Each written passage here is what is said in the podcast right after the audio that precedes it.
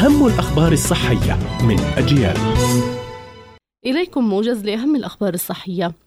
كشفت دراسة حديثة أن الأشخاص الذين يستمعون للأغاني الحزينة لا يفعلون ذلك لزيادة بؤسهم بل لأن الأغاني الحزينة تساعدهم على الشعور بمزيد من البهجة.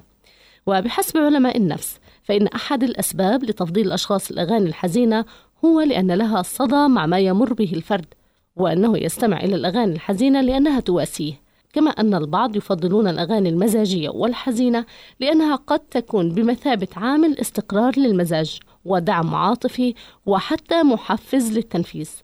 وغالبا ما تكون كلماتها انعكاسية ومستثمرة عاطفيا وتبحث عن الروح.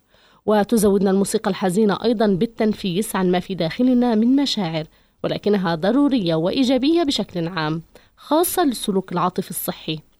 فيتامين د هو فيتامين أساسي يحتاجه الجسم لامتصاص الكالسيوم وتنمية العظام وعمل المناعة وتخفيف الالتهابات.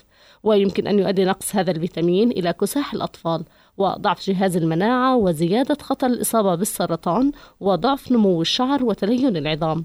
وتشمل الأطعمة الغنية بفيتامين د الأسماك البيض الفطر المعرض لأشعة الشمس حبوب الإفطار وعصير البرتقال. الأمم المتحدة تحذر من أن شخصا من كل عشرة أشخاص يصاب بالأمراض الناتجة عن الأغذية الملوثة سنويا. ورصدت منظمة الصحة العالمية أكثر من 200 مرض تمتد من الإسهال إلى السرطانات الناجمة عن أغذية ملوثة إما بالبكتيريا أو الفيروسات أو المواد الكيميائية. وفي اليوم العالمي لسلامة الأغذية والذي يصادف 7 يونيو من كل عام شددت المنظمة على أن سلامة الغذاء مسؤولية مشتركة.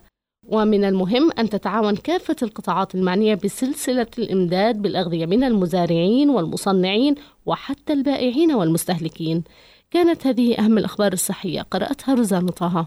إلى اللقاء.